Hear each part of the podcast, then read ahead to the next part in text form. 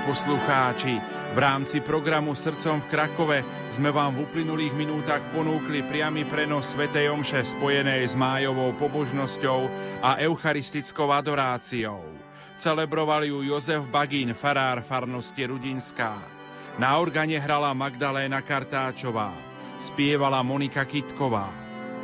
Technicky spolupracoval Richard Čvarba. Večer o 18. ponúkneme priamy prenos Sv. Omše z diecéznej svetine Božieho milosrdenstva v Košiciach.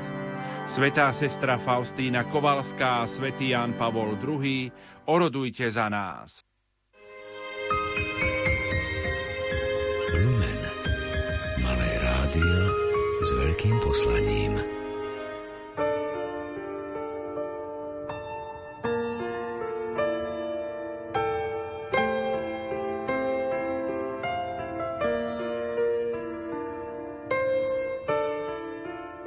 Zasvetenie sveta Božiemu milosrdenstvu Slová svätého Jána Pavla II. Bože milosrdný oče, ktorý si zjavil svoju lásku vo svojom synovi Ježišovi Kristovi a vylial si ju na nás duchu svetom tešiteľovi. Tebe dnes verujeme osudy sveta i každého človeka. Skloň sa k nám hriešným, vylieč našu slabosť, premôž každé zlo, Dovol, aby všetci obyvatelia zeme zakúsili Tvoje milosrdenstvo, aby v Tebe trojediný Bože vždy nachádzali prameň nádeje. Večný oče, pre bolestné umúčenie a zmrtvých stanie Tvojho Syna maj milosrdenstvo s nami i s celým svetom. Amen. Svetý otec Svetý Ján Pavol II napísal, Ježiš najmä spôsobom svojho života a svojimi skutkami ukázal, že vo svete, v ktorom žijeme, je prítomná láska. Je to láska, ktorá je činná, ktorá sa obracia k človeku a vzťahuje sa na všetko, čo patrí k ľudskej bytosti. Túto lásku môžeme zakúsiť najmä vtedy, keď prichádzame do styku s chorobou, krivdou, núdzou a vôbec celými dejinami, týkajúcimi sa dispozícií človeka, ktoré rozličným spôsobom ukazujú jeho telesnú i mravnú ohraničenosť a krehkosť. Spôsob a rozsah, akým sa táto láska prejavuje, sa v biblickej reči nazýva milosrdenstvo. Milí poslucháči, ani v tomto roku nemôžeme spolu putovať do sanktuária Božieho milosrdenstva v Krakove na náš 17.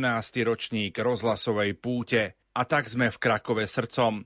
Pokračujeme v našom programe, ktorým vás bude sprevádzať moderátor Pavol Jurčaga. V tejto chvíli má slovo konateľka Hrádia Lumen Zuzana Sakáčová. Milí poslucháči, naša rozhlasová púť do Sanktuária Božieho milosrdenstva v Krakove sa začala pred 17 rokmi. Sme vďační Bohu, že táto pútnická cesta pretrváva aj pomyselne za súčasných nie veľmi priaznivých bezpečnostných podmienok. Našim cieľom bolo a je priblížiť Božie milosrdenstvo v celej svojej veľkosti všetkým žizniacim a hľadajúcim. V tejto súvislosti ma oslovil jeden citát z internetovej stránky Som idealista. Všetci sme iba jednu autonehodu, jednu diagnózu, jeden neočakávaný telefonát, jednu novú lásku, jedno zlomené srdce od toho, aby sme sa stali úplne inou osobou. Aký sme krehkí, keď si uvedomíme, že je na svete toľko vecí, ktorým stačí jeden moment na to, aby navždy zmenili to, kým sme. Áno, všetky životné zlomy nás prinútia zastať, náhle precitnúť a zalapať po vzduchu, po živote. Vtedy nutne potrebujeme záchranné koleso, nádej, že všetko bude opäť dobré. A práve tu sa nám priam bytostne núka Božie milosrdenstvo. Boh so svojou otvorenou náručou, ktorý nás za každých okolností príjme do svojho láskavého objatia. Pomôže očistiť sa od svojich chýb a hlavne ponúka nový začiatok. Dáva nám nádej, že všetko je možné tomu, kto verí. Zmena však záleží v prvom rade na nás. Jediný kus sveta, ktorý totiž isto môžeme zmeniť, je ten v nás. Sme to my sami. Vykročíte s nami na túto cestu zmeny? Otvoríte srdcia Božiemu milosrdenstvu. Tým, že zmeníme sami seba, tým, že nájdeme v sebe mnoho Božích darov, ale i možností, ako ich prejaviť smerom k našim blížnym či k prírode, tým sa aspoň čiastočne odvďačíme Bohu za jeho otcovskú starostlivosť, za jeho milosrdenstvo v každých časoch. Zmena sa musí začať od našich myšlienok, pretože z nich sa stanú činy a z činov sa formuje náš život. Milí poslucháči, Putujme dnes spoločne v našich mysliach za Božím milosrdenstvom a modlíme sa za zdravie a silu meniť seba každý deň smerom k Božej láske. Staňme sa ľuďmi, s ktorými ostatní chcú tvoriť spoločenstvo, pretože v nich samých prebúdzajú dobro, lásku a pokoj. Slovo má v tejto chvíli riaditeľ neziskovej organizácie Prelumen Radovan Pavlík. Drahí poslucháči Rádia Lumen, pamätám si, ako chlapec, moja babka mala v modlitebnej knižke obrázok, v ktorom Ježiš klope na dvere. Ten obrázok bol zaujímavý v tom, že zvonku na ňom nebola kľúčka.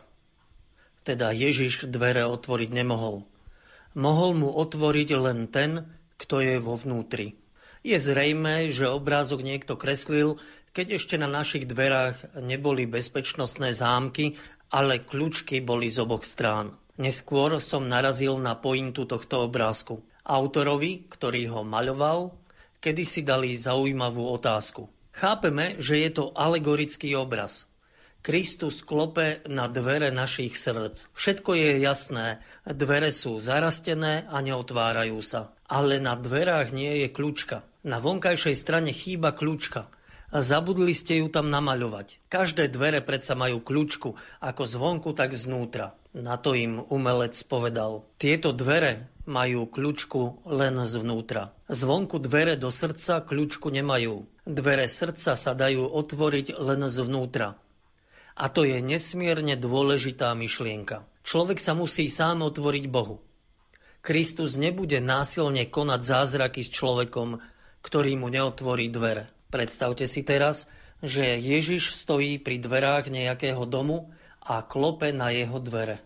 Je zjavné, že to, na čo klope, sú dvere ľudského srdca. Nemláti do nich ani lakťom, ani ramenom, ani pesťou alebo kolenom, nekope do nich, len na nich ticho klope. Na Prahu tohto domu je veľa buriny čo znamená, že tieto dvere sa len zriedka otvárajú. Dvere sú zatvorené a už zarastené, ale on stojí a klope. Viete, ako to vyzerá, keď vám ticho klopú na dvere domu, ale vy práve počúvate hudbu. Potom to klopanie nepočujete. Alebo keď organizujete nejakú oslavu. To tiež nemôžete počuť. Alebo keď je v televízii futbal. Hurá, Vary sa dá počuť, že Kristus klope na dvere? Nedá. A keď je napríklad spíte, ani potom nepočujete. A tak len málo kedy otvárame dvere svojho srdca.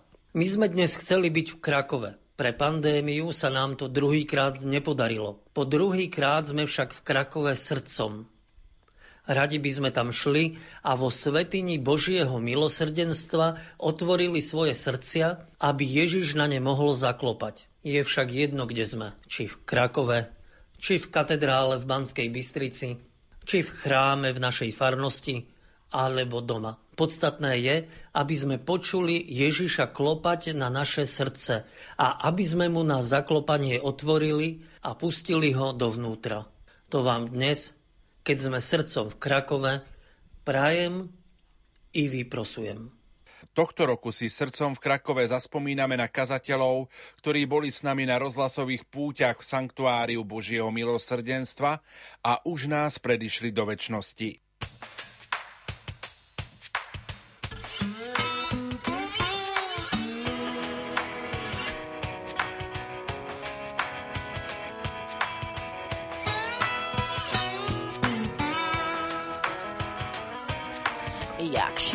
Bać, powiedz jak, kiedy w strachu żyje świat. Zaufaj Panu już dziś. Jak uwierzyć, powiedz mi, kiedy już nie wierzę w nic. Zaufaj Panu już dziś. Jak mam kochać, powiedz jak, kiedy rani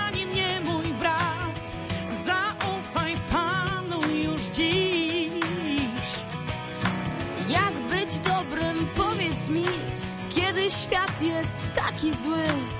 Zaufaj Panu już dziś.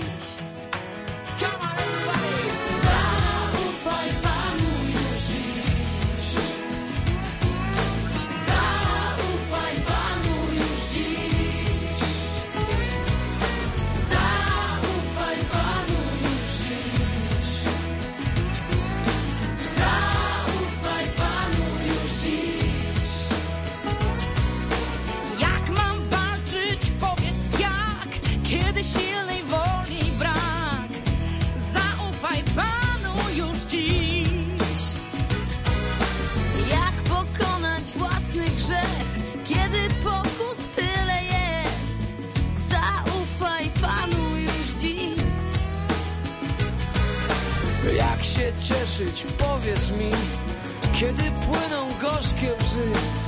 Zaufaj Panu już dziś. Jak do ładu sobą dojść, kiedy siebie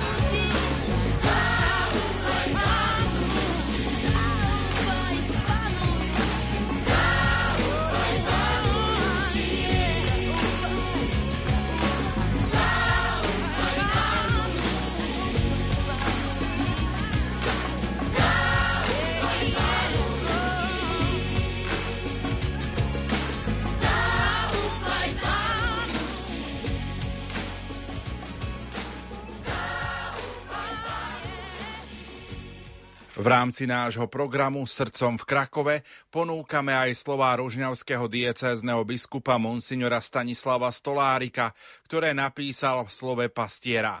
Tentokrát s témou aj my sa so Svetým Otcom bez prestania modlíme. Drahí bratia, kňazi, zasvetení bratia a sestry. Pozdravujem vás všetkých na Prahu nádherného mesiaca mája, mesiaca Pany Márie. V roku svätého Jozefa môžem s radosťou napísať, že máj je aj mesiac svätého Jozefa. Zvlášť keď začína spomienkou svätého Jozefa Robotníka. A do tretice dá sa povedať, že v rámci roka rodiny, vyhláseného svätým otcom Františkom, je máj aj mesiacom rodiny. Nakoľko 15. mája budeme sláviť aj medzinárodne Deň rodiny. Čaká nás teda krásny mesiac, bohatý na slávenie ale aj na uvažovanie, rozjímanie nad témami, ktoré nám ponúka. S radosťou z nového života v prírode tiež ďakujeme Pánu Bohu za to, že ako sa javí, pandémia ustupuje, vraciame sa do aktívnejšieho života oblasti bežného chodu, ale aj v oblasti verejného slávenia života našej viery, hoci všetko ešte s obmedzeniami.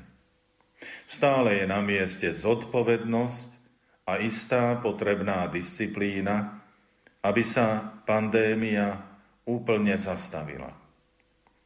Ale ako som už veľakrát zdôraznil, nestačia len opatrenia na úrovni prirodzeného ľudského úsilia. Je nevyhnutné neustále uznávať, že Boh je našim pánom.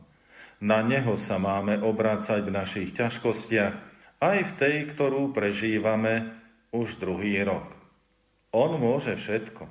Len my potrebujeme uznať, že si neporadíme sami. On nás chce zachraňovať deň čo deň. Len či o to stojíme. Verím, že mnohí áno. Chcem upriamiť pozornosť nás všetkých na mariánsky mesiac máj v súvislosti s iniciatívou svätého otca Františka. Pápeská rada pre podporu novej evangelizácie informovala, že podľa srdečného želania svätého Otca máj bude venovaný modlitbovému maratónu pod heslom Církev sa bez prestania modlila k Bohu. Skutky Apoštolov 12.5 Táto iniciatíva sa bude konkrétne týkať všetkých sanktuárií na svete, aby sa stali miestami modlitby, ruženca, veriacimi, rodinami a komunitami a prosili o ukončenie pandémie. Modlitba rúženca bude prebiehať v 30 svetiniach po celom svete.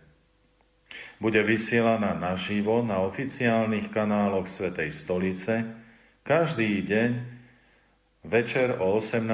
hodine rímskeho času. Pápež František začne túto veľkú modlitbu 1. mája a ukončí ju 31. mája. Či to nie je výzva a pozvanie pre každého katolíka pridať sa k Svetému Otcovi a modliť sa rúženec na úmysel, ktorý stanovil? Môže, ale nemusí to byť o 18. hodine. Nie každý má túto možnosť. Ale kedykoľvek cez deň nájsť si 15 až 20 minút a modliť sa rúženec v zjednotení so Svetým Otcom. Pripomeňme si slova svätého otca Františka z jeho príhovoru na generálnej audiencii 1. mája 2013. Sú veľmi aktuálne aj pre terajší rok. V príhovore, vyzdvihujúc svätého Jozefa Robotníka, Pamätá zároveň na potrebu rozvíjania duchovného rozmeru v živote každého jedného človeka. Preto pre mesiac máj, keď upriamuje pozornosť na prácu, na svätého Jozefa Robotníka, nezabudne pripomenúť. V tomto mesiaci máji by som chcel ešte znova pripomenúť dôležitosť a krásu modlitby svätého Ruženca. Keď sa modlíme zdrava z Mária, Uvádza nás to do kontemplácie Ježišových tajomstiev.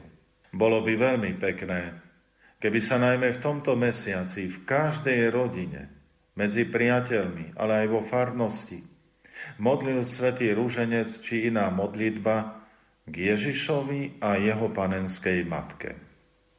Spoločná modlitba je vždy vzácným okamihom, ktorý upevňuje rodinný život a priateľstvo. Naučme sa modliť viac v rodine a ako rodina. Poprosme svätého Jozefa a panu Máriu, aby nás naučili byť vernými každodenným povinnostiam, žiť vieru v každodenných skutkoch, dávať viac priestoru pánovi a vedieť sa častejšie zastaviť a kontemplovať jeho tvár. Tento rok budeme spolu so Svetým Otcom prosiť za ukončenie pandémie. Hoci u nás ustupuje, V iných častiach sveta stále vyčíňa. Ak sme všetci bratia a sestry, ak svoje bratstvo podľa encykliky svetovca Františka Fratelli Tutti chceme brať a prežívať naozaj, pomôžme modlitbou aj našim vzdialeným bratom a sestrám. Nikto sa nezachráni sám. Navzájom sa potrebujeme. Rúženec je po Svetej Omši najmocnejšou modlitbou, ak chceme svoju vieru udržať a posilňovať ju. Diabol sa bojí tejto modlitby, preto nahovára človekovi, aby sa nemodlil rúženec. Ak niekedy v rodinách bolo bežnou samozrejmosťou modlitba svätého Ruženca a v máji aj loretánske litánie, od tejto praxe sa už žiaľ v značnej miere upustil, čo je ohromná škoda. Obnovme v našich rodinách túto prax. A už tento mesiac majme vo svojom modlitbovom programe osobne, v rodinách, v kostoloch i inde modlitbu posvetného ruženca a loretánske litánie už aj s troma novými zvolaniami. V modlitbe svätého Ruženca predsa rozjímame o živote pána Ježiša, Panny Márie i svätého Jozefa, ktorí vytvorili svetú rodinu. Ona sa stala vzorom a oporou každej ľudskej rodiny. Z tejto rodiny vyšiel Ježiš, aby naplnil svoje poslanie. Pri poslednom fatimskom zjavení 13. októbra 1917 sa okrem slnečného zázraku stal ešte jeden zázrak. Popredí slnka deti uvideli panu Máriu, malého Ježiška a svätého Jozefa. Je to dôležitý odkaz pre nás, aby sme upriamili svoj pohľad na nazareckú rodinu a nasledovali ju pri putovaní do neba. Minulý rok sme sa v máji duchovne zjednocovali modlitbou mariánskej pobožnosti, Brožúrku poskytneme opäť na stránke v elektronickej podobe, ktorú som sa denne modlieval na balkóne biskupskej rezidencie hľadiac na morový stĺp nepoškvrnenej Panny Márie. Tento stĺp je pamätníkom Márinej pomoci rožňavčanom v čase moru pred vyše 300 rokmi. Po stranách balkóna sú už rok umiestnené obrazy rožňavskej Pany Márie, a svätého Jozefa. Sú to naše opory, naše stĺpy, ktoré nás mocne podopierajú. A u Ježiša má ich príhovor veľkú moc. Preto opäť počas mája zjednote sa so svetým otcom Františkom, zjednote sa navzájom a prosme za seba, za naše rodiny, za diecézu, za církev, za celý svet zmietaný pandémiou a inými ničivými vírusmi, ktoré zabíjajú duše. Vyprosujeme na príhovor Pany Mária svätého Jozefa všetko, čo potrebujeme pre život časný, ale aj väčší. Prajem vám milosti plný mesiac Pany Márie, svätého Jozefa a rodiny a všetkým vám žehnám. V mene Otca i Syna, i Ducha Svetého. Amen. Poslucháčov Rádia Lumen pozdravuje aj štatutárna zástupkynia rodiny nepoškvrnenej, sestra Alica Marienková. Tu sú jej slová. Maj bude mesiacom marianskej modlitby za ukončenie pandémie podľa srdečného želania svätého otca Františka. Svetý otec nás všetkých vyzýva, aby sme sa aj my zapojili do tohto modlitbového maratónu pod heslom Církev sa bez prestania modlila k Bohu. Drahí členovia rodiny nepoškvrnenej a poslucháči Rádia Lumen, chceme sa vám poďakovať, že ste sa zapojili do modlitie pompejských novén za ukončenie pandémie. Výsada členov rodiny nepoškvrnenej je denná modlitba posvetného ruženca, tak vás chceme pozvať, aby sme sa zapojili do tohto dôverného rozhovoru s Máriou, pri ktorom sa nám otvára možnosť zveriť seba a celý svet v tejto ťažkej a bolesnej situácii do ochrany Božej Matky. Zverme sa jej a otvorme si svoje srdcia. Ona nám určite slubuje svoju vernosť a blízkosť vo všetkých okolnostiach života a zvlášť v týchto ťažkých časoch. Môžeme si byť istí, že keď ju budeme prosiť prostredníctvom posvetného rúženca, vyprosí nám u svojho syna všetky potrebné milosti pre tento čas a pre našu spásu. Modlíme sa každý deň túto svetú modlitbu a šírme ju za víťazstvo nad pandémiou a za ukončenie. Nech táto požehnaná modlitba opakujúcich sa zdravasov nás všetkých očistí od hriechov a pandémie. Rúženec je oblúbenou modlitbou Panny Márie, tak verme jej, že sa dotkne jej materinského srdca a vyprosí nám nespočetné milosti a dobra. Cez túto modlitbu sa stále viac približujeme k Pane Márii a to nám umožňuje aj stretnutie s Kristom. Nech nám opakovanie zdravasov prinesie pokoj a ukončenie pandémie, nech sa nám nikdy nezunuje opakovať znova a znova, Sveta Mária, Matka Božia, pros za nás. Pozývame všetkých členov rodiny nepoškvrnenej, ale aj vás, ktorí nás počúvate, aby sme sa zapojili k výzve svätého Otca a denne počas mesiaca mája sa spoločne v našich rodinách alebo aj sami na svojich lôžkach modlili ruženec. Nech táto naša spoločná modlitba vytvorí obrovskú reťaz modlitieb, ktorá zabráni akémukoľvek zlu na svete a šíreniu akejkoľvek choroby. Denne počas mesiaca mája sa po modlitbe posvetného ruženca zasvetujme. Seba, svoje rodiny, náš národ, ba i celý svet našou spoločnou modlitbou. Mária, Matka moja, zasvetujem sa Tvojmu nepoškvrnenému srdcu v živote i v smrti, aby ma chránilo od každej záhuby duše i tela. Viem, matka, že tí, ktorých ochraňuje, sú v bezpečí a preto sa odovzdávam tvojmu srdcu s úplnou dôverou pre čas i pre väčnosť. Amen.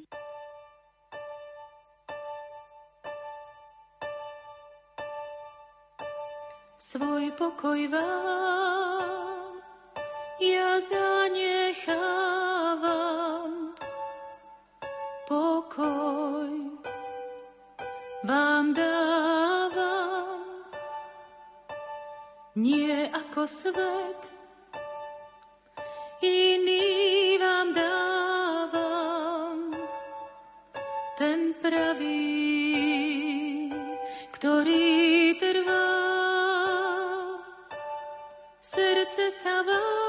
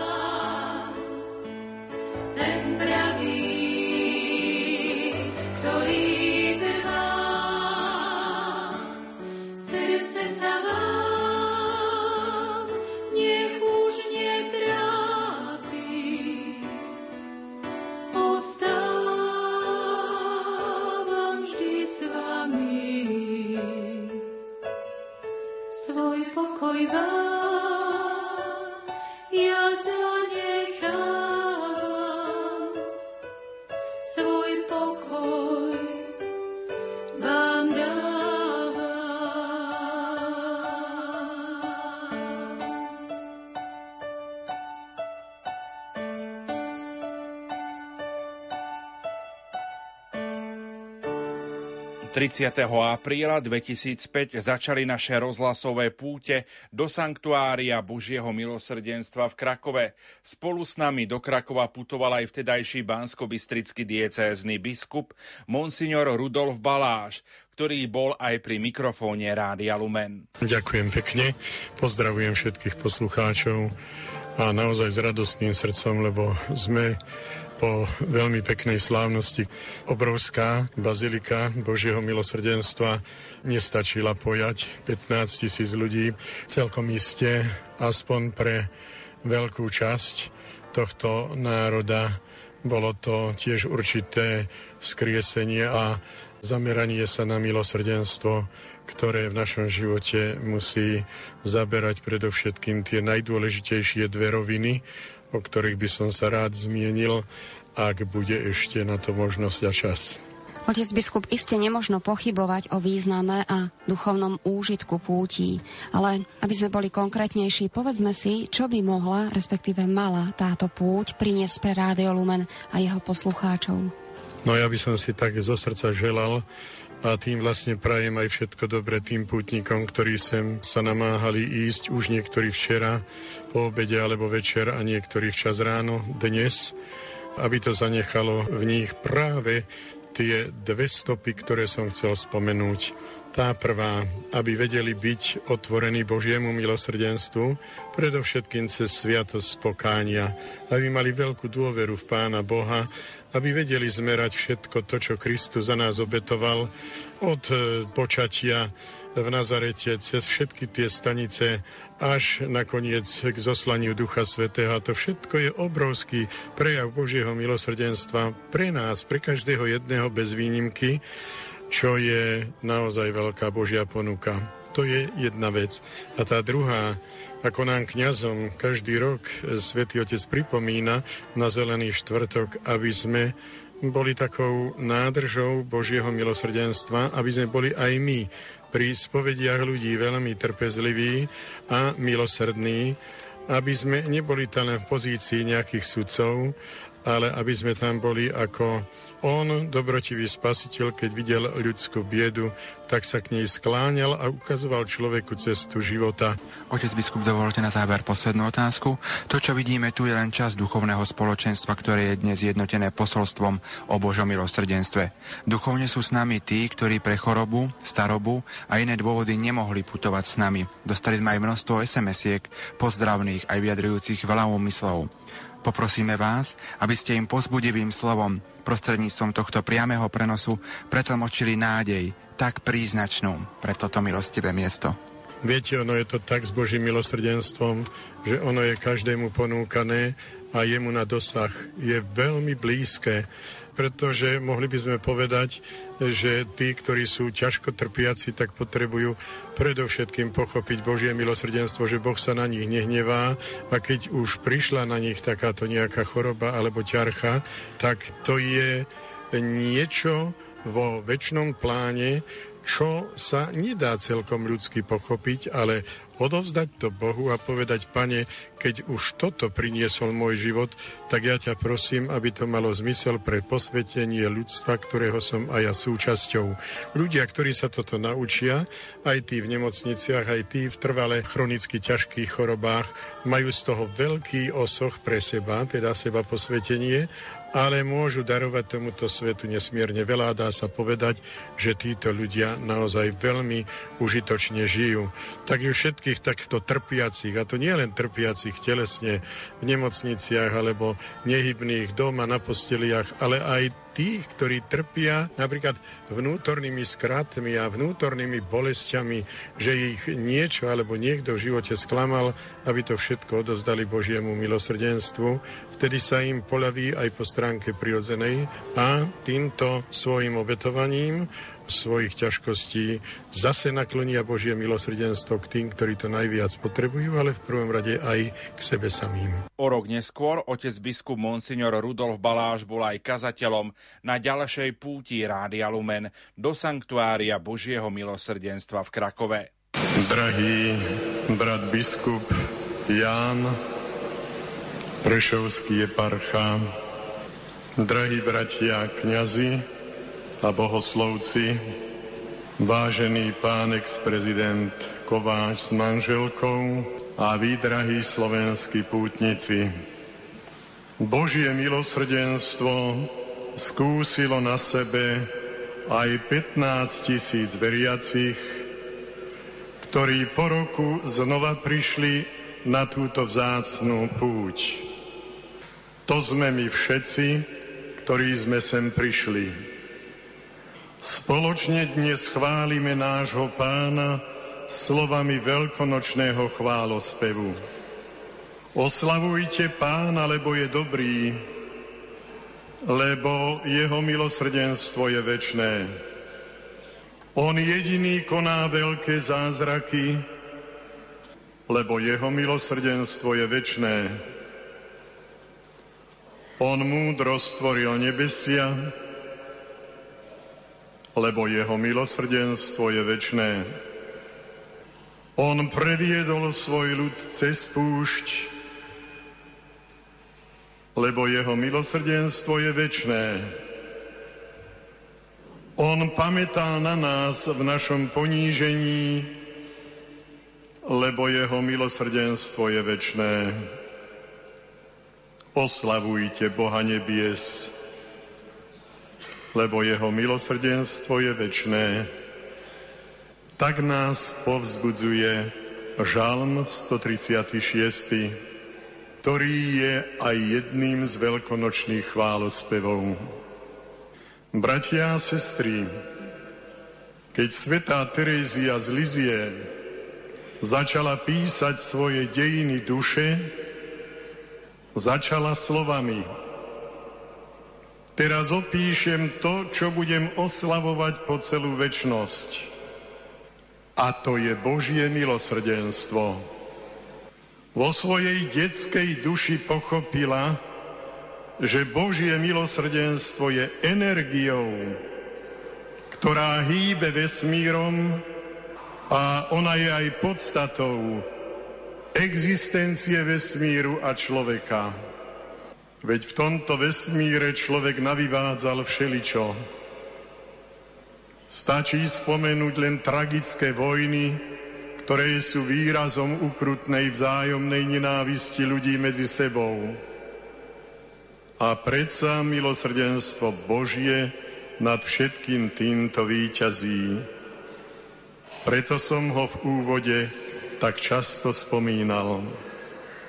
Všetko, čo sa deje, všetko, čo sa ozve ako dobré a povzbudzujúce, je z Božieho milosrdenstva.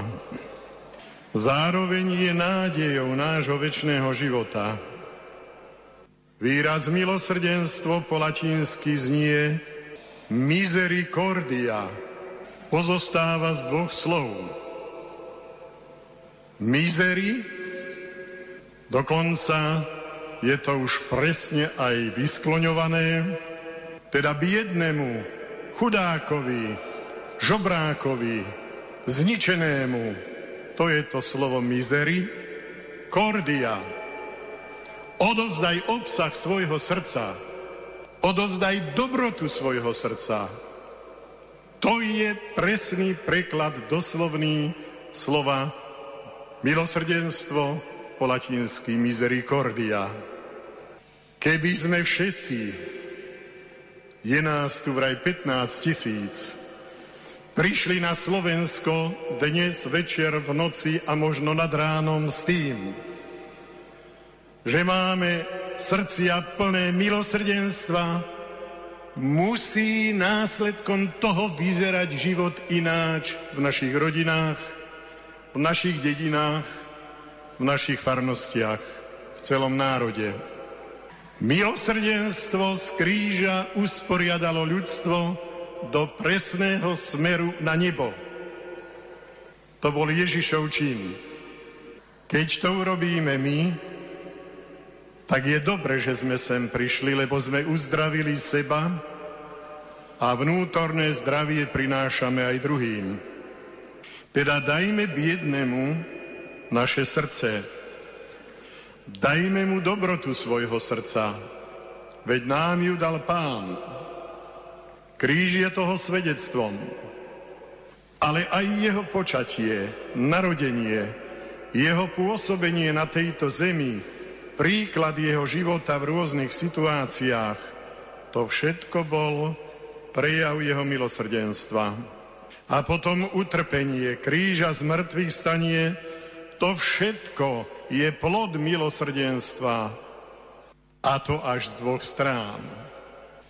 Jednou stránkou je tá, že nám ukázal, ako nás miluje a akú máme pred Bohom hodnotu ako ľudia. A tá druhá stránka je v tom, že prelial do nás bohatstvo svojho milosrdenstva cez sviatosti, aby sme celkom vlastnili jeho životný štýl. Máme na to predpoklad, máme na to silný základ, ktorý nám dáva Kristus. Celá história ľudského rodu svedčí o tom, že Boh má srdce, ktorým miluje aj ľudí, ktorí blúdia. Je ochotný odpustiť im, ak sa k nemu vrátia a ľutujú svoje poklesky. Odpustiť u Boha znamená aj zabudnúť na našu nevďačnosť. A nie len to. On dáva človeka cez svoje milosrdenstvo do pôvodného stavu. On ho uzdravuje, reparuje, dáva mu silu, aby dokázal kráčať v novom živote. Vráti mu dôstojnosť a pridáva mu schopnosť, aby z hriešnika sa stal svetec. O tom svedčí svätý Augustín, ale aj blahoslavený Karol Foucault. O tom svedčí tak Lotor na kríži, ako aj zapierajúci apoštol Peter, alebo pred svojim obrátením blúdiaci Šavol. Naozaj Milosrdenstvo pánovo je väčné a nekonečné. My si teraz dajme v tichosti otázku, každý za seba. Čo by asi tak s nami bolo, keby nebolo Božie milosrdenstvo? Dávno by sme blúdili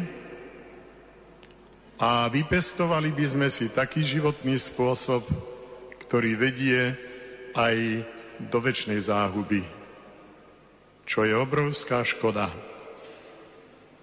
Boh nás nepriviedol na tento svet, nestvoril tento svet preto, aby sa v ňom vytvárala ničota. Boh všetko dal do poriadku, starí ľudia nazývali tento svet kozmos, to znamená krásny, aby aj človek v ňom ako súčasť kozmu bol krásny nie namalovaný, nie pekne vyobliekaný, ale krásny vo svojej náture, vo svojej duši, vo svojom srdci. Takto chápala Božie milosrdenstvo aj sestra Faustína Kovalská. Svoj vzťah ku Kristovi si založila na úplnej dôvere v Neho. Preto je na obrazoch Božieho milosrdenstva jej výrok Ježišu, Tebe dôverujem. Bez dôvery nejestvuje žiaden zrelý ľudský vzťah. Kde nie je dôvery, všetko odumiera. Boh prvý obdaril človeka dôverou a očakáva od neho taký istý postoj. U sestry Faustíny je to nie len náladový stav, ale plná dôvery voči Bohu bola vždy aj vtedy, keď jej v živote bolo ohromne ťažko a prežívala svoju kalváriu. A tu musela prežívať na tejto zemi veľmi často. Celkom sa odovzdala Bohu asi tak, ako keď sa dieťa hodí do náručia svojho otca alebo matky, pritúli sa k ním a nech sa deje, čo chce vo svete, dieťaťu je tam dobré. Náš svet nás tiež niekedy týra. Bezohľadnosť mnohých bratov a sestier v celom ľudstve je krutá.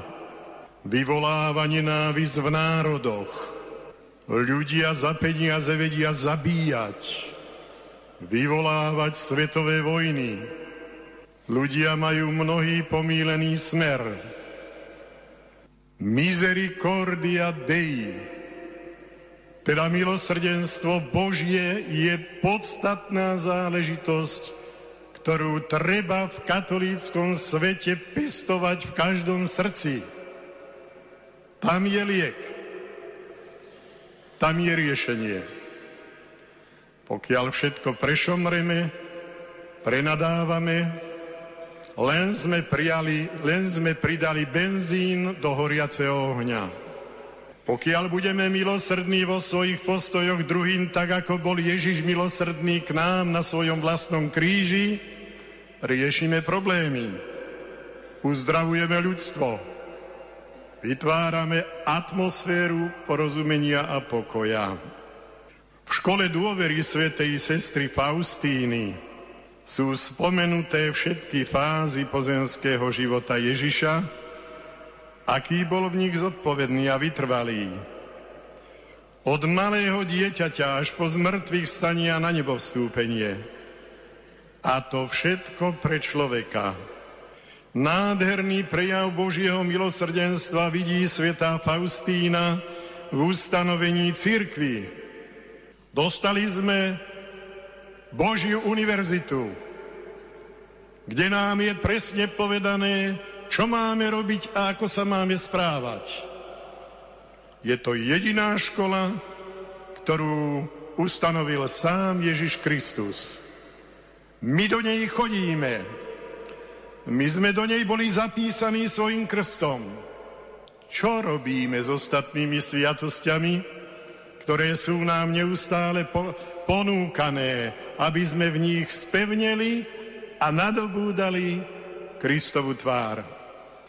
Veď cez církev nám Kristus odovzdáva celé Božie zjavenie a udeluje ľuďom svoj vlastný život cez Božie slovo a sviatosti. Úžasné bohatstvo máme a málo kedy si ho všímame. Dajme si na to pozor, lebo milosrdenstvo Božie sa prejavilo v tom, že nám ponúklo církev ako Kristovú ustanovizeň. Nedovolme, aby sme to bohatstvo skryté v církvi, v jej velikánskej kňazskej službe, ktorá je pre spásu ľudí, aby sme tam dačo zanedbali. Prosí vás o to táto doba, ktorá je chorá. Preto obetujte každý kilometr tejto púte na tento zámer. Nech sa slovenský národ uzdraví. Nech jeho členovia na každom poste vedia odhodiť bižutériu života na bok a nech dávajú podstatu do popredia. Nech sú kňazi svetí a nech nesklamú svojho majstra, väčšného veľkňaza. Nech sú reholníci na správnom mieste, verní svojim sľubom, teda verní Kristovi. Nech laický svet v rodinách a kdekoľvek sa nachádzajú naši veriaci ľudia, reprezentujú Ježiša a nech sa v tejto dobe za neho nehambia. Nech ho smelo vyznávajú. On sa za nás nehambil. Nerobme opačne. Sestre Faustíne bolo jasné, že človek ľahko zletí do spôsobov života podľa ľudských sklonov. Aj my sme veľa rázy akoby prikovaní o túto zem. Všetky tie bliskáče, Všetky tie ponuky tejto zeme sú nám také vzácne a zmárnime na ich dosiahnutie obrovskú energiu a predovšetkým čas života. Škoda. Čas nášho života je preto, aby sme sa pripravili na stretnutie s Bohom, a to na každom poste, kdekoľvek sa nachádzame. Nám sa veľa rázy nechce vzlietnúť k nebu, Obľúbili sme si všednosť zeme. A na to treba dať veľký pozor, lebo čas letí. Žiadna hodina sa nepodobá druhej. Milosť, ktorú mi Boh ponúka teraz, už sa viac nezopakuje. Príde iná, v inej podobe, ale ani tu nepríjmem, ak som si to nenatrénoval na tej prvej. Takí sme my ľudia. A čas nás pečatí v každej chvíli. Čas nás vytvára alebo znetvoruje podľa toho, ako ho využívame. Dáva do našej duše doslova stigmy dobra, ale ak tento čas, ktorý nazývame v našej terminológii kresťanskej kairos, to znamená svetý čas, Božie výzvy pre nás, lepšie ľudstvo, spoločná cesta k spoločnému nebeskému Otcovi. Ak to nevyužijeme, budeme sa plahočiť v nezmysloch. Škoda. A my Slováci vieme, že je to nedozerná škoda. Po páde stalinského systému sme boli plní nádeje, že budeme mať našu malú krajinu, kvalitnú, najmä v oblasti ľudskej, že budeme dobrými ľuďmi, že si budeme rozumieť. Nenájdete v televízii jedin, jediný program, kde by vládla pokojná reč, kde by vládla výmena názorov v jedinej snahe, aby sme to spoločnými silami vylepšili. Každý chce mať svoju pravdu a zabúda na pravdu Božiu škoda, strata. Dôverujem Bohu a nebojím sa ničoho, pretože láska neubližuje. Vždy sestra Faustína toto opakovala a vravela, prečo si komplikovať život mimo Božej vôle, keď v Bohu je všetko najlepšie. Na oko to mala jednoduché a predsa musela bojovať. Keď jej modlitba neprináša ani radosť, ani útechu, prežívala temnú noc zmyslov. Takto sa to stávalo aj svetému Jánovi z kríža, aj svetej Kataríne Sienskej. Podľa svetej Faustíny v takomto stave, aj keď ide o nás, je Ježiš v Gecemanskej záhrade. V Gecemanskej záhrade to netreba pokaziť. Ježiš z nej neušiel, hoci ako Boh videl už aj Kalváriu. Držal sa pre našu spásu. Navštívil aj apoštolov a povedal im, nedriemte. Aj nám dnes hovorí, nedriemte ľudia. Denodene na kolenách. A nebojte sa toho, veď tam je vaša sloboda. Sloboda je príliš vzácný dar, aby sa získaval za nejaké lacné hodnoty. Sloboda, vnútorná sloboda, oslobodený človek pre Boha a pre väčší plán, ten musí zabojovať, ale veď je to logické. Ani len obyčajnú maturu neurobíme bez námahy. A väčšinu vlast by sme mali získať za to, že celý život predriememe alebo ho minieme pri niečom, čo nemá skutočné hodnoty? Na to sme sem prišli, treba si to uvedomiť. Nenechávajme v Getsemani Ježiša samotného. Neutekajme vtedy od Neho, keď On potrebuje našu prítomnosť. Teda nespíme, aby Jeho dielo, dielo spásy nevychádzalo na zmar. Buďme s ním vždy, či obrazne povedané, svieti nad našim životom slnko, alebo bijú hromy. Buďme verní. Sveta Faustína nás povzbuzuje. že aj ona prežívala túto temnú noc celé roky. Vnúcovali sa jej myšlienky, že stráca Boha a priznáva, že duchovne zomierala. Nechutilo jej modliť sa a nerada myslela na sveté veci.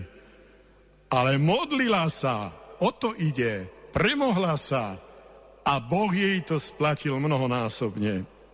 A práve vtedy sa v nej najviac rozvinula čnosť nádeje a priznáva, že spomínané utrpenie jej prinieslo nakoniec pokoj, ktorý už nikdy nestratila. Po tejto tmavej noci povedala, hoci sa všetko sprisahá proti mne a obzor sa zatemní, hoci sa strhne búrka a budem celkom sama, Vtedy s úplným pokojom budem dôverovať Tvojmu milosrdenstvu, Pane Ježišu. Presný recept. Keby sme ho dnes pochopili, poviem vám, že nám to veľmi pomôže. Láska nikdy nezraní milovaného. Preto je u svetých taká bázeň pred hriechom. Hriech je zranením lásky. Sveta Faustína hovorievala, Ježišu, nebojím sa ničoho, žiadnej námahy ani utrpenia. A predsa sa jediného bojím, uraziť teba. Láska k Bohu nemôže jestvovať bez lásky k ľuďom. Tak ste počuli v liste Petrovom, tak zaznelo aj evanielium pri dnešnej svetej omši. Odchádzajte odtiaľto, drahí bratia a sestry, že ste jedna Božia rodina. Bohoslovci, prichádzajte do svojich seminárov, že ste skutoční bratia nie len podľa krvi, lebo to nemusíte byť. Každý má svojho vlastného otca a mamu, ale že ste rodnými bratmi podľa krvi Kristovej, ktorá za všetkých nás bola vyliata a ona nás veľmi zavezuje. Keby si to uvedomili stá tisíce kňazov a reholníkov na tejto zemi a všetci katolícky veriaci, ktorých je milio, miliarda 300 miliónov, no to by bol liek na chaotické skraty dnešnej doby.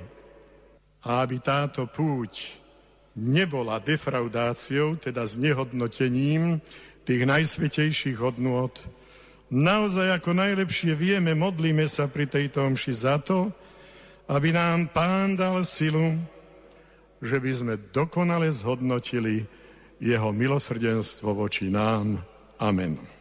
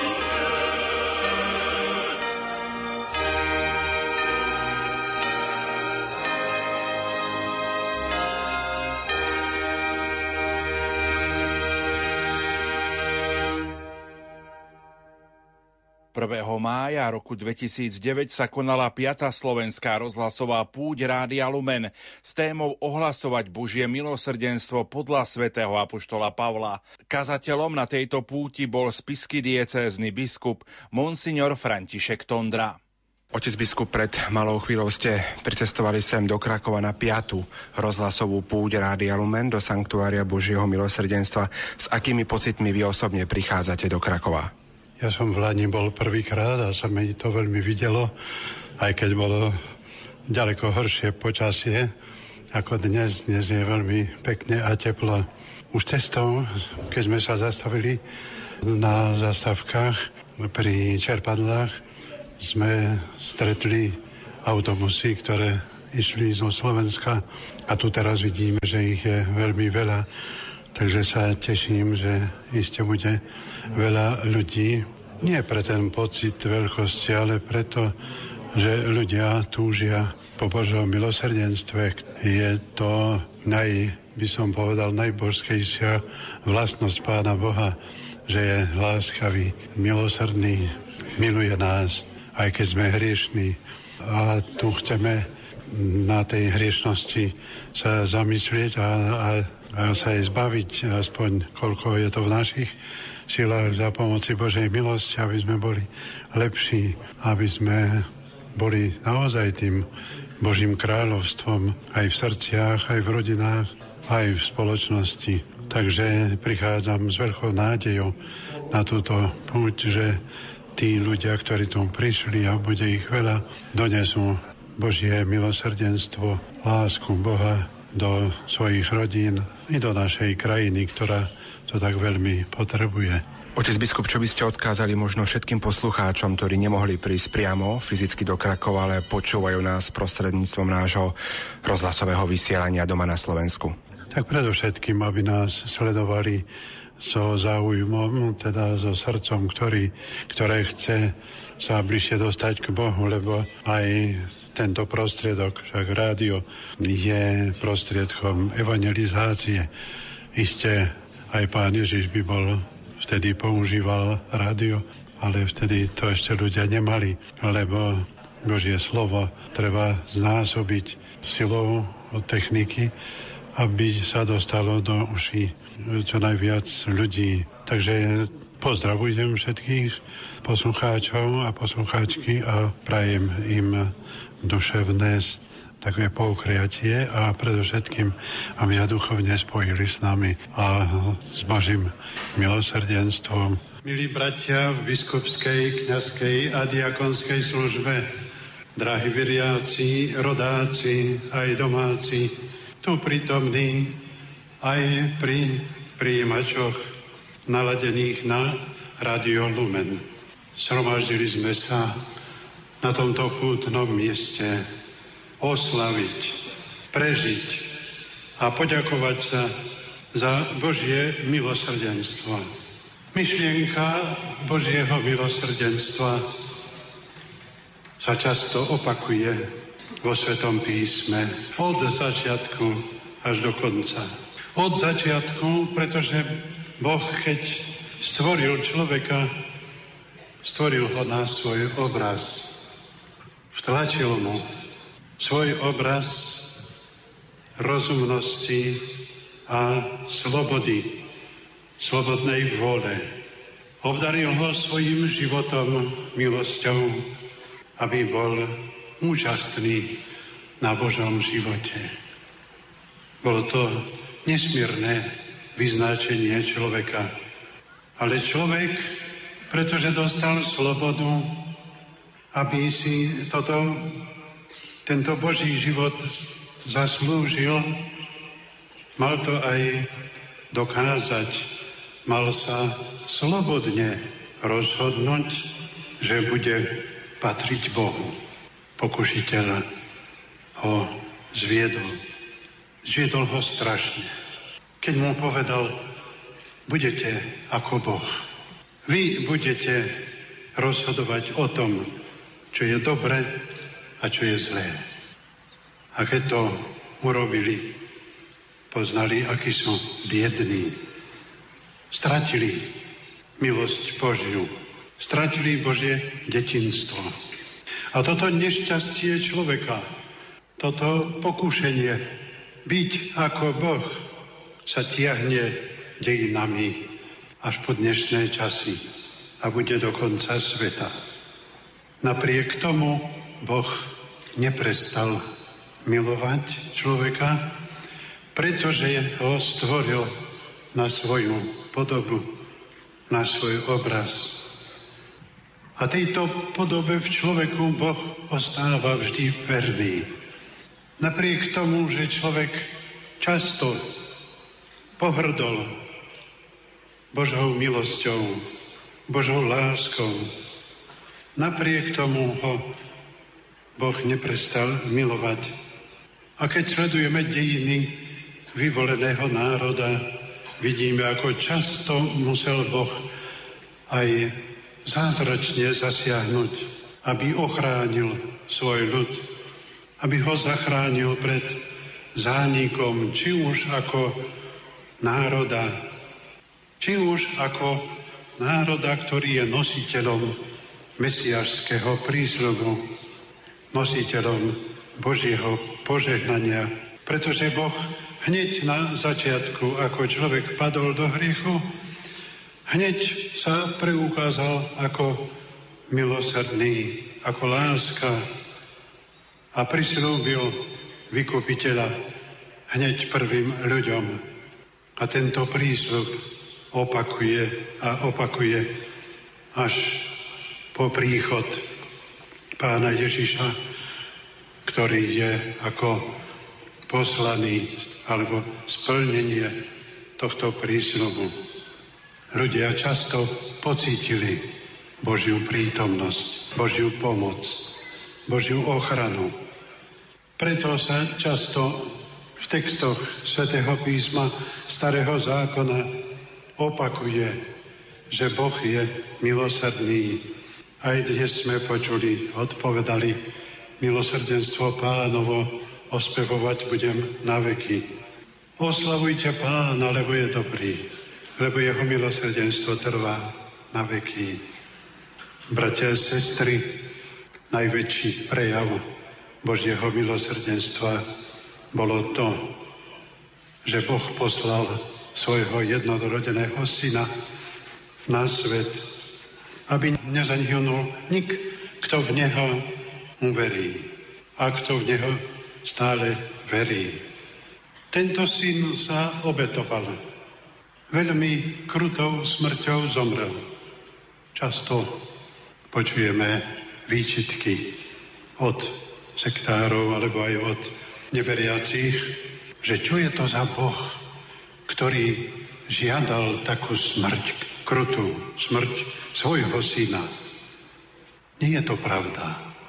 Veď predsa spievame aj v jednej piesni Tvojej krvi stačí kvapka jediná, aby z celého sveta zmila sa vina. Aj jedna kvapka krvi Kristovej stačila, má nekonečnú hodnotu, aby nás Kristus vykúpil. Ale že sa Kristus podujal na takú krutú smrť. To bolo pre nás. Kto z nás by uveril jednej kvapke krvi? Taký sme my. Ťažko pádni. Preto pán Ježiš to vedel. A preto podstúpil takú krutú smrť. Možno, že ani ten film o umúčení pána Ježiša, kde veľmi drasticky je znazornené jeho umučenie, možno ani ten nevystihuje toto všetko, čo Kristus pre nás urobil. A to bolo pre nás. Nielen za nás. Aj pre nás, lebo sme takí ťažkopadní uveriť všetkému, čo Ježiš učil a čo nám ponúka. Ponúka nám pekný, láskou naplnený život tu na zemi. Božie kráľovstvo sa priblížilo, Božie kráľovstvo je vo vás. To nie je fráza. Toto Božie kráľovstvo nám Kristus ponúka. chce, aby sme žili tak, ako v Božom kráľovstve. Žili v láske, v odpúšťaní, v pokoji, aby sme si navzájom odpúšťali a všetko, všetko, čo je dobré, aby sme konali a čo je zlé, aby sme sa toho stránili. A zase sa pýtam, či sme takí. Či berieme Božie kráľovstvo tak vážne, že by to malo dopad na náš každodenný život. Isté, že sa usilujeme. Mnohí. Mnohí nie. Ale mnohí sa usilujeme, ale žijeme uprostred tohto sveta, ktorý má často toto pokúšenie. Budete ako Boh. Boha vám netreba. Vy budete rozhodovať o tom, čo je dobre, čo je zlé. Vy sami ste Bohmi pre seba. A neraz sme tými falošnými Bohmi voči druhým, lebo sa správame veľmi kruto a zle voči svojim bližným. Všeobecne sa dnes konštatuje, že medziludské vzťahy sa pokazili. A je to pravda. Natoľko sa pokazili a natoľko budú stále horšie, nakoľko bude upadať naša viera a naša láska k Bohu a cez Boha k bližným. Milosrdenstvo pánovo chce Boh preukázať voči nám a voči všetkým ľuďom cez nás. Toto Božie milosrdenstvo musí byť pretransformované cez naše osobnosti, cez nás, aby sme tú lásku Kristovu ukazovali svetu a ju aj realizovali. Lebo platí to pre všetkých. Ako mňa poslal Otec, tak ja posielam vás. Buďte konateľmi Božieho kráľovstva na zemi. Je to tak? Pozorujeme, že svet ide iným smerom. Že liberálny svet nás chce odviesť od Boha. Liberálny svet nám ponúka iný spôsob života, ako je kresťanský spôsob života. Konzumný, arogantný, tvrdý, človeka voči človeku. Nekompromisne ide svet za tým cieľom, aby rozvrátil kresťanské hodnoty v našich mysliach. Hodnotu človeka vôbec. Hodnotu rodiny. Hodnotu lásky, obetavosti. Časté prejavy tohto postoja pozorujeme v našom živote a neraz s nimi aj súhlasíme. Hodnota života od počatia až po prirodzenú smrť koľko potratov sa robí na Slovensku. Európska únia a celý svet, ale my žijeme v Európskej únii, tvrdo presadzuje také manipulácie s počatým ľudským životom, ktoré ťažko poškvrňujú ľudské pokolenie. Manipulácia s embriami, čo sa deje aj pri umelom oplodnení a kmeňové bunky a tak ďalej, ktoré my niekedy ani nepozorujeme a sú to tvrdé zásahy proti ľudskému životu. Naozaj kultúra smrti, ako ju nazval Ján Pavol II. Európska únia nechce počuť o Bohu. Nechce uviezť Boha do ústavy. Nechce povedať toto, že Európa má kresťanské korene. Ak nemá kresťanské, nemá žiadne. A budovať svet bez koreňov sa nedá. Naozaj ide o záchranu európskej kultúry a našej kresťanskej existencie.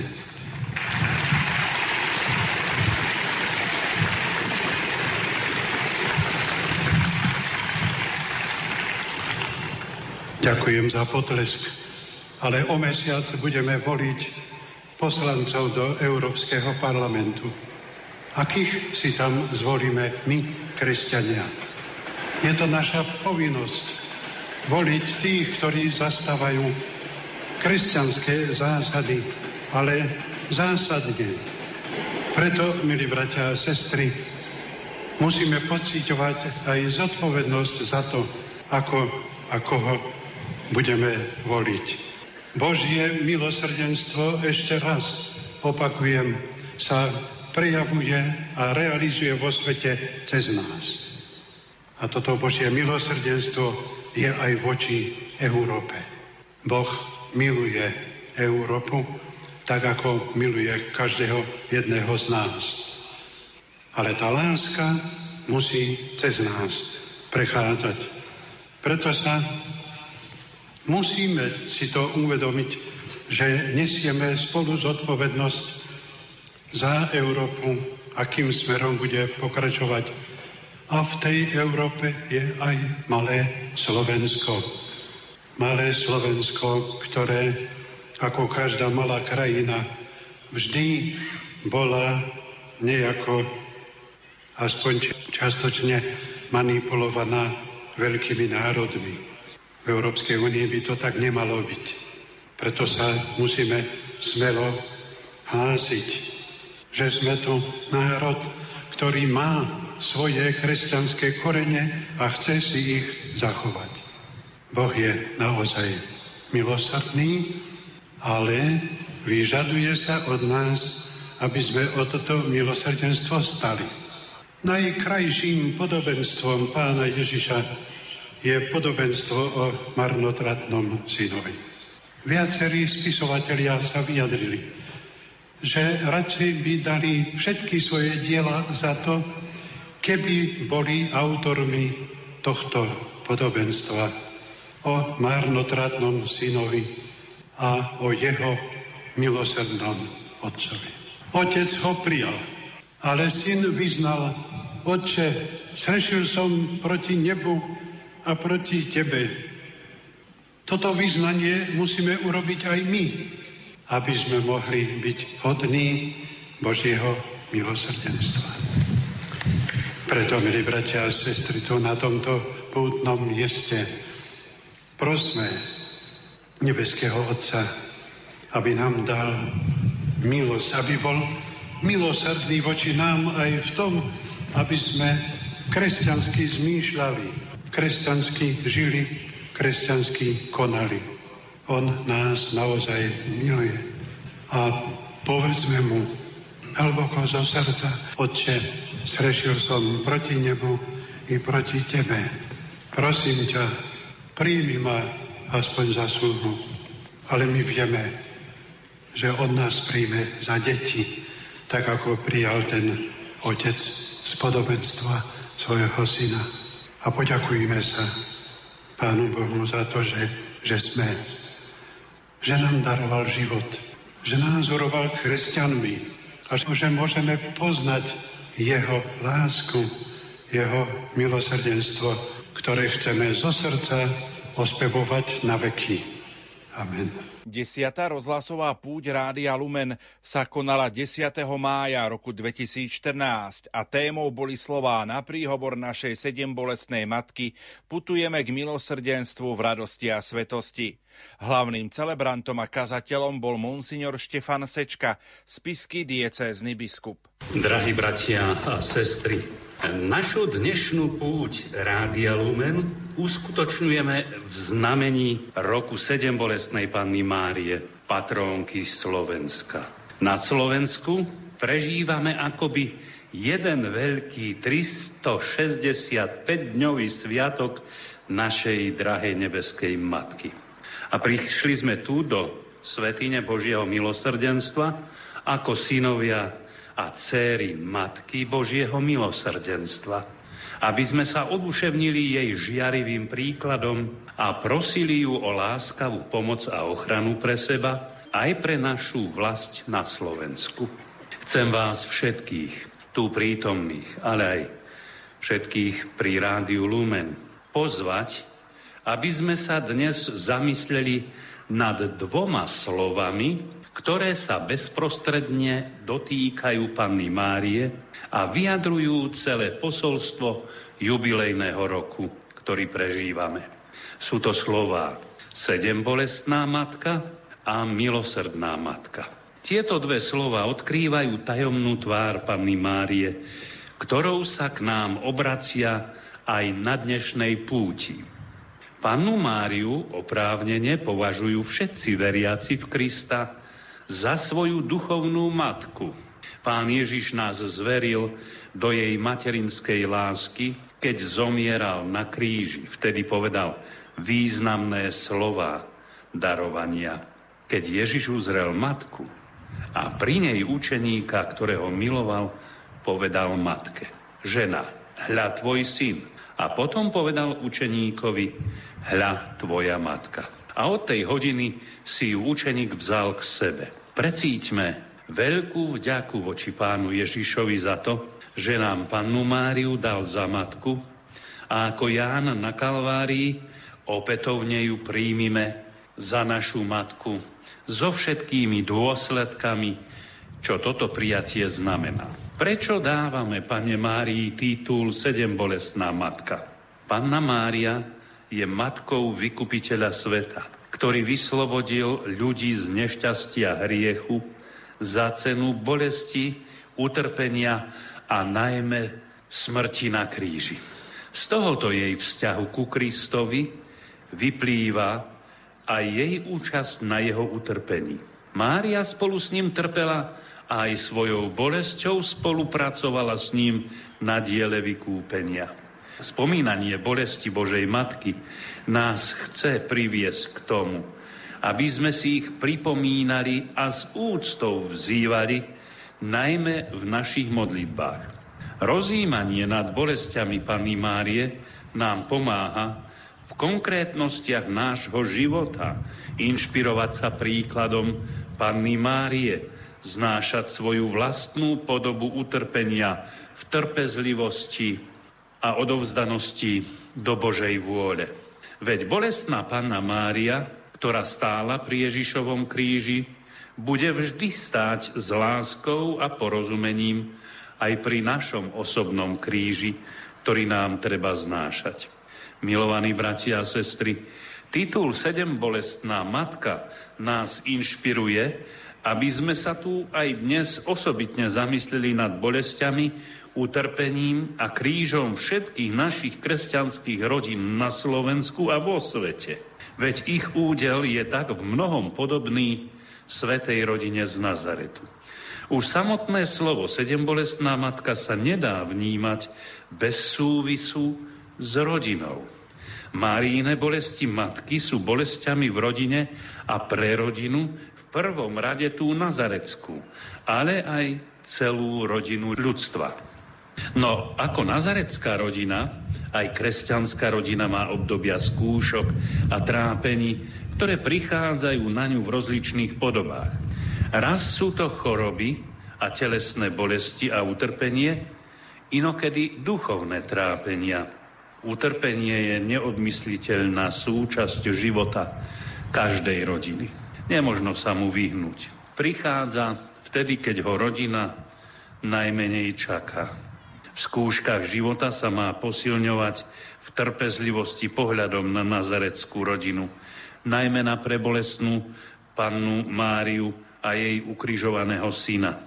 Svetá trpezlivosť a odovzdanosť do Božej vôle, ktorá žiari z ich príkladu, je sila, ktorá pomôže rodine prekonať všetky útrapy, posvetiť svoje trápenia a zapojiť ich do diela posvetenia seba i sveta.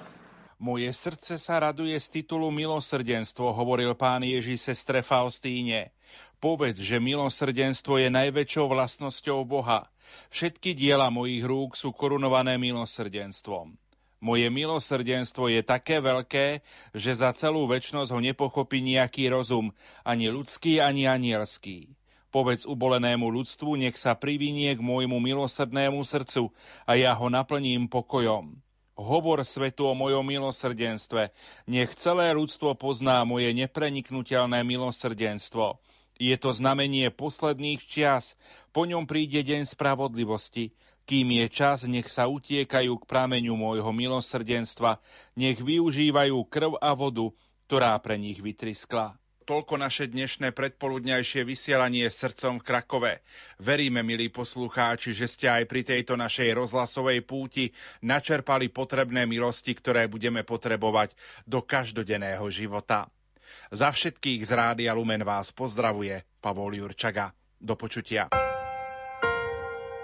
Rádio Lumen